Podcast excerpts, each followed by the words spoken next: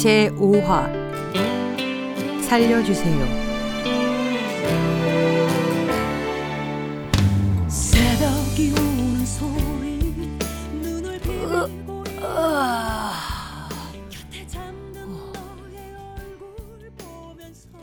꽈배기처럼 온몸을 비틀어 쥐어짜면서 두 손을 머리 위로 쭉 늘려 스트레칭을 해본다. 간만에 아침밥도 거른 채긴 잠을 잔 것이다. 이런 늦잠은 너무나도 달콤하다. 새 배터리로 갈아 끼워진 듯 힘이 넘친다. 아, 뭘 좀 먹어야 하는데. 여태 투어하면서 회를 한 번도 못 먹었기 때문에 작심을 하고 쌍둥이 횟집으로 이동한다. 점심 시간이 되려면 아직 한 시간이나 남았지만 가게 안은 벌써 사람들로 만원이다. 오케이. 식당 선택 좋고. 메뉴판을 둘러보니 가격이 많이 비싸다. 에, 오늘은 아끼지 말고 좀 쓰자. 저 아주머니! 황돔 주세요! 주문을 하는 목소리가 행사장 사회자처럼 카랑카랑 울린다. 끝도 없이 나오는 음식에 행복한 비명이 절로 나온다. 스키다시가 메인인지 메인이 스키다시인지 구분이 안 갈 정도다. 게다가 초밥은 무한 리필. 허리띠를 슬쩍 풀어놓는다. 본격적으로 황돔을 먹기 시작하는데 입에서 살살 녹는다. 한 마리를 다 먹고 나니 배가 터져버릴 것만 같다. 숨도 쉴 수가 없을 지경에 디저트로 팥빙수가 나온다. 이건 도저히. 하지만 단 것을 좋아하는 나는 끝내 유혹을 참지 못하고 수저를 든다. 결국 마지막 팥빙수마저 해치운다. 그래도 너무 많은 양이 남아서 아까웠지만 남은 튀김만 비닐봉지에 싸서 휘휘 저으면서 식당 밖으로 나온다. 자, 이제 배도 든든하니 출발해 볼까? 저절로 휘파람이 불어진다.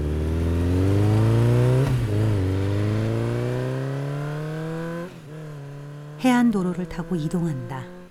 달리면서 보는 제주의 바다 색깔은 태양빛이 반사되면 녹색 빛이었다가 엷은 에메랄드 빛으로 또다시 짙푸른 색깔로 시시각각 바뀐다.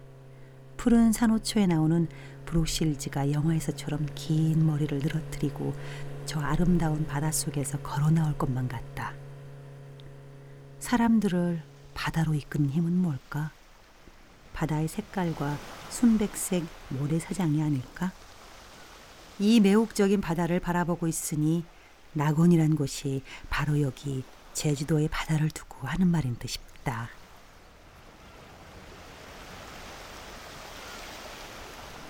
아름다운 하얀 등대가 보인다. 검은 현무암들이 바다와 육지를 나눠주고 있다. 등대 옆으로 바위에 부딪혀 부서지는 포말들이 내 렌즈 안에서 춤을 추고 있다. 등대 계단으로 올라가 난간에 허리를 기대어 본다. 마치 여행 작가라도 된 듯이 바다의 움직임과 현무암들 그리고 이름 모를 풀들을 관찰한다.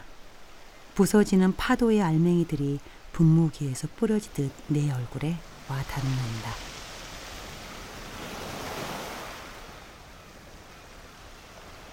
등대에서 내려와 마을로 들어서자 잡아오신 성게를 먹기 좋게 까고 계신 할머니 한 분이 계신다. 저 할머니, 사진 좀 찍어도 돼요? 떡 먹어.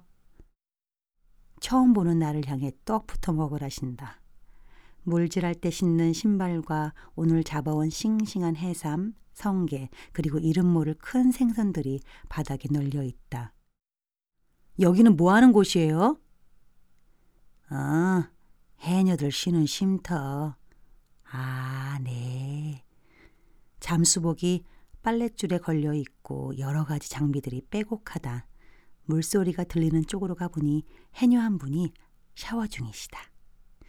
밖으로 나와 다시 할머니의 일하는 모습을 지켜보는 나에게 어디서 오는 길이요? 서울에서 왔어요. 어이, 배 타고 왔겠네? 네. 얼마 드노? 한 10만 원 넘는 것 같아요. 에이고, 그럴 거면 여기서 오토바이를 빌리지 뭐하러 고생스럽게 가지고 와? 그러게요. 할머니 옆으로 새끼 고양이 한 마리가 입맛을 다시며 걸어온다. 다시 아름다운 해안도로로 나온다. 부서지는 파도가 하늘을 향해 높게 올라오는데 낚시하는 사람들이 보인다. 파도 앞에서 낚시를 하면 어떤 기분일까? 아주머니 한 분이 모자를 깊이 눌러 쓰고 낚시 의자에 앉아 계신다. 아주머니, 많이 잡으셨어요? 별로. 어디서 오셨어요? 서울에서 왔지. 서울이요? 저도 서울에서 왔어요. 돌아보지도 않고 대답만 하시던 아주머니는 서울에서 왔다는 말에 고개를 돌려 내 얼굴을 쳐다보신다. 내 모습과 길에 세워져 있는 바이크를 보시더니 오토바이 타고 내려온 거야? 네. 아이고 대단하네. 여보 좀 나와봐. 아저씨가 차에서 나오신다. 자동차 번호판에 서울이란 글씨가 눈에 들어온다. 이 아가씨가 서울에서 오토바이를 타고 왔다네? 아저씨께서는 놀란 얼굴로 날 쳐다보시며 하하 오토바이도 타고 사진도 찍고 좋은 취미 가졌네. 우리 아들도 사진 찍는데 저희 아버지도 낚시 좋아하셔서 어머니가 고생 많으셨어요. 두 분은 취미가 같으시니까 참 좋으시겠어요. 아유 이 양반보다 내가 더 좋아해. 하며 아주머니께서 웃어 보이신다. 같은 취미를 갖고 계신 모습이 너무 좋아 보인다. 제주는 낚시를 사랑하는 사람들의 천국인 것 같다. 우리 엄마는 무슨 취미를 가지고 있을까?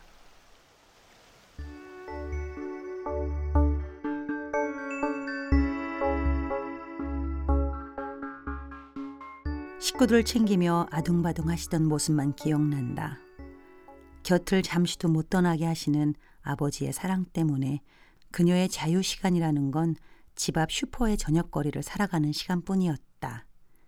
한 인간으로서 엄마를 생각해 보는 것이 얼마만인지 모르겠다. 아버지는 일주일에도 몇 번씩 가방을 챙겨 낚시터에 가시곤 했고 매번 잡아오는 물고기를 엄마는 손도 못 대고 징그러워 하셨다. 다녀오신 낚시 가방이며 점심으로 싸주었던 도시락을 설거지해야 했던 엄마는 싱크대 앞에서 울기 직전의 모습으로 서 계셨다. 나는 그 모습을 지켜보며 낚시를 좋아하는 남자와는 결코 결혼하지 않겠다고 다짐했었다. 아버지는 손바닥만한 아파트에 커다란 어항을 만들어 놓고 잡아온 물고기를 넣어두고서 우리에게 이끼 낀 커다란 어항 청소를 시키셨다. 나는 너무나 하기 싫어서 주말이 되면 도망 나오려고 머리를 굴렸지만 그럴 때마다 매번 아버지에게 걸려 거짓말한 걸로 더 열심히 청소를 해야만 했다. 이끼 낀 조그만 돌들을 물통에 담아 손으로 비벼가며 씻어야 했는데 이끼가 조금이라도 남아 있으면 역정을 내시며 그렇게 건성건성 할 거면 그만둬 하시며 호통을 치셨다. 나보다 더 큰 어항을 청소할라 치면 몸을 집어넣어야만 했다. 청소보다 더 괴로웠던 것은 비릿한 생선 냄새가 잠자리에 들어서도 코끝을 떠나지 않는 것이었다. 도대체 이 집에 내가 키워지고 있는 건지 물고기가 키워지고 있는 건지 도무지 알 수가 없었다. 우리 집에서 어항이 나가던 날, 아빠를 제외하고 엄마와 우리들은 대한독립 만세를 외쳤다.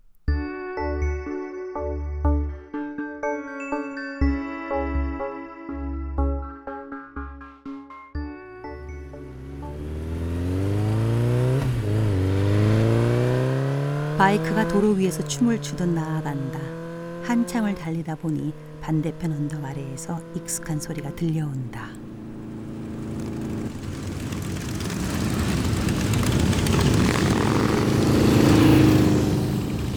투어용 바이크 다섯 대가 멋진 엔진의 음을 내고 달려오는 것이 아닌가. 나도 모르게 손을 번쩍 들어 인사를 한다. 다섯 분 모두 손을 흔들며 답례를 하신다. 저기 아저씨 같이 가요. 말이 목까지 올라온다. 잠깐이지만 아드레날린이 마구 솟구치고 심장이 요동친다. 저들 사이에 끼어서 같이 달리고 싶어진다. 여럿이 달리면 얼마나 즐거울까? 새속각이라는 편말이 보인다. 뭐지? 여기도 뭔가 있을 것 같은데. 쑥 핸들을 꺾는다.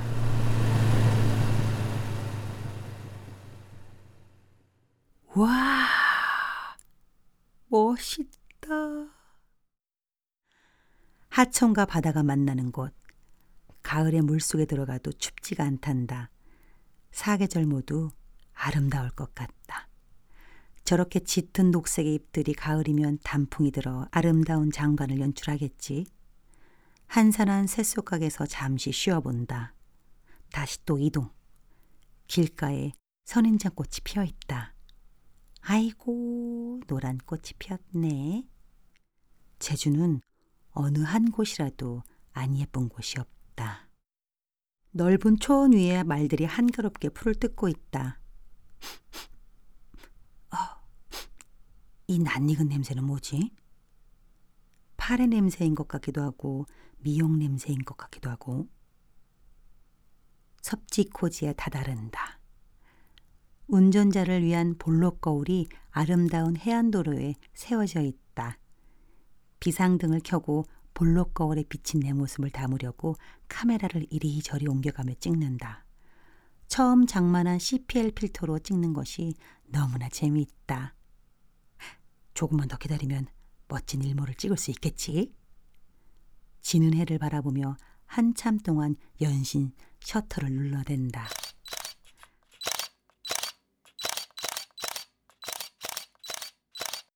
아, 성산 일출봉에 가서 찍으면 더 죽이겠는데.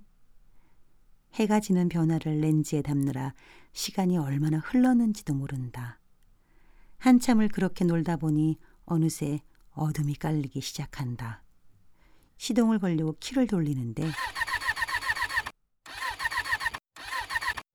소리만 나고 시동이 걸리지 않는다. 어? 어라? 뭐지? 다시 또 돌려본다. 또 다시. 또, 또, 또.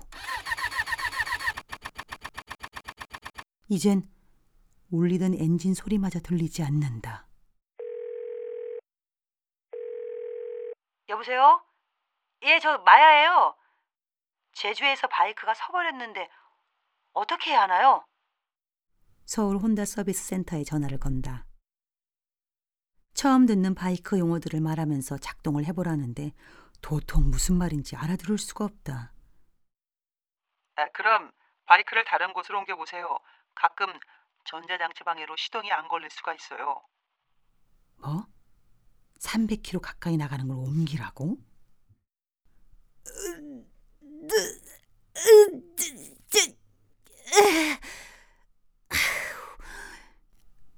힘을 쓰느라 얼굴에 핏줄이 몰려 터져버릴 것만 같다. 어이씨, 겁나 무겁네. 서비스 센터에서 알려준 대로 자리를 옮기고 나서 다시 키를 돌려봐도 엔진 소리는 들리지 않는다. 이제 해는 지고 약간의 푸르스름한 빛이 바이크의 형체를 간신히 알려주고 있다. 바로 옆에서 파도가 세차게 일어나자 겁이 덜컥 나기 시작한다. 다시 전화를 건다. 자리를 옮겨도 시동이 걸리지 않아요. 다급한 목소리가 전화기로 흘러 들어간다. 어, 그럼 제주도에는 저 혼다 대리점이 없으니까 인천으로 바이크를 보내세요. 아, 이 사람아. 인천이 어디라고 거기까지 보내란 말이야. 으휴. 나도 모르게 머리를 쥐어뜯는다. 내 바이크 여행은 이 섭지코지에서 끝나는 것인가? 깜깜한 어둠 속에 갇혀버렸다. 뒤에 오는 차량이 나를 발견 못하고 돌진해 오기라도 하면 대형 사고가 날 수 있겠다 싶어 최대한 바이크를 길가로 옮긴다.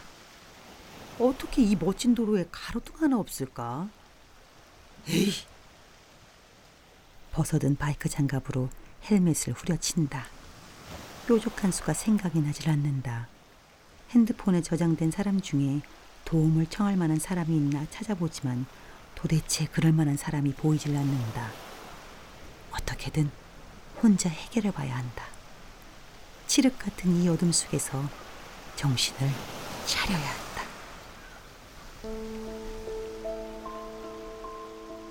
다시 바이크를 조금씩 밀고 나가 본다. 한 치 앞도 보이지 않는 어둠 속에서 파도는 나를 삼킬 듯이 내려치고 이 무거운 오토바이와 함께 세상에 버려진 것만 같다.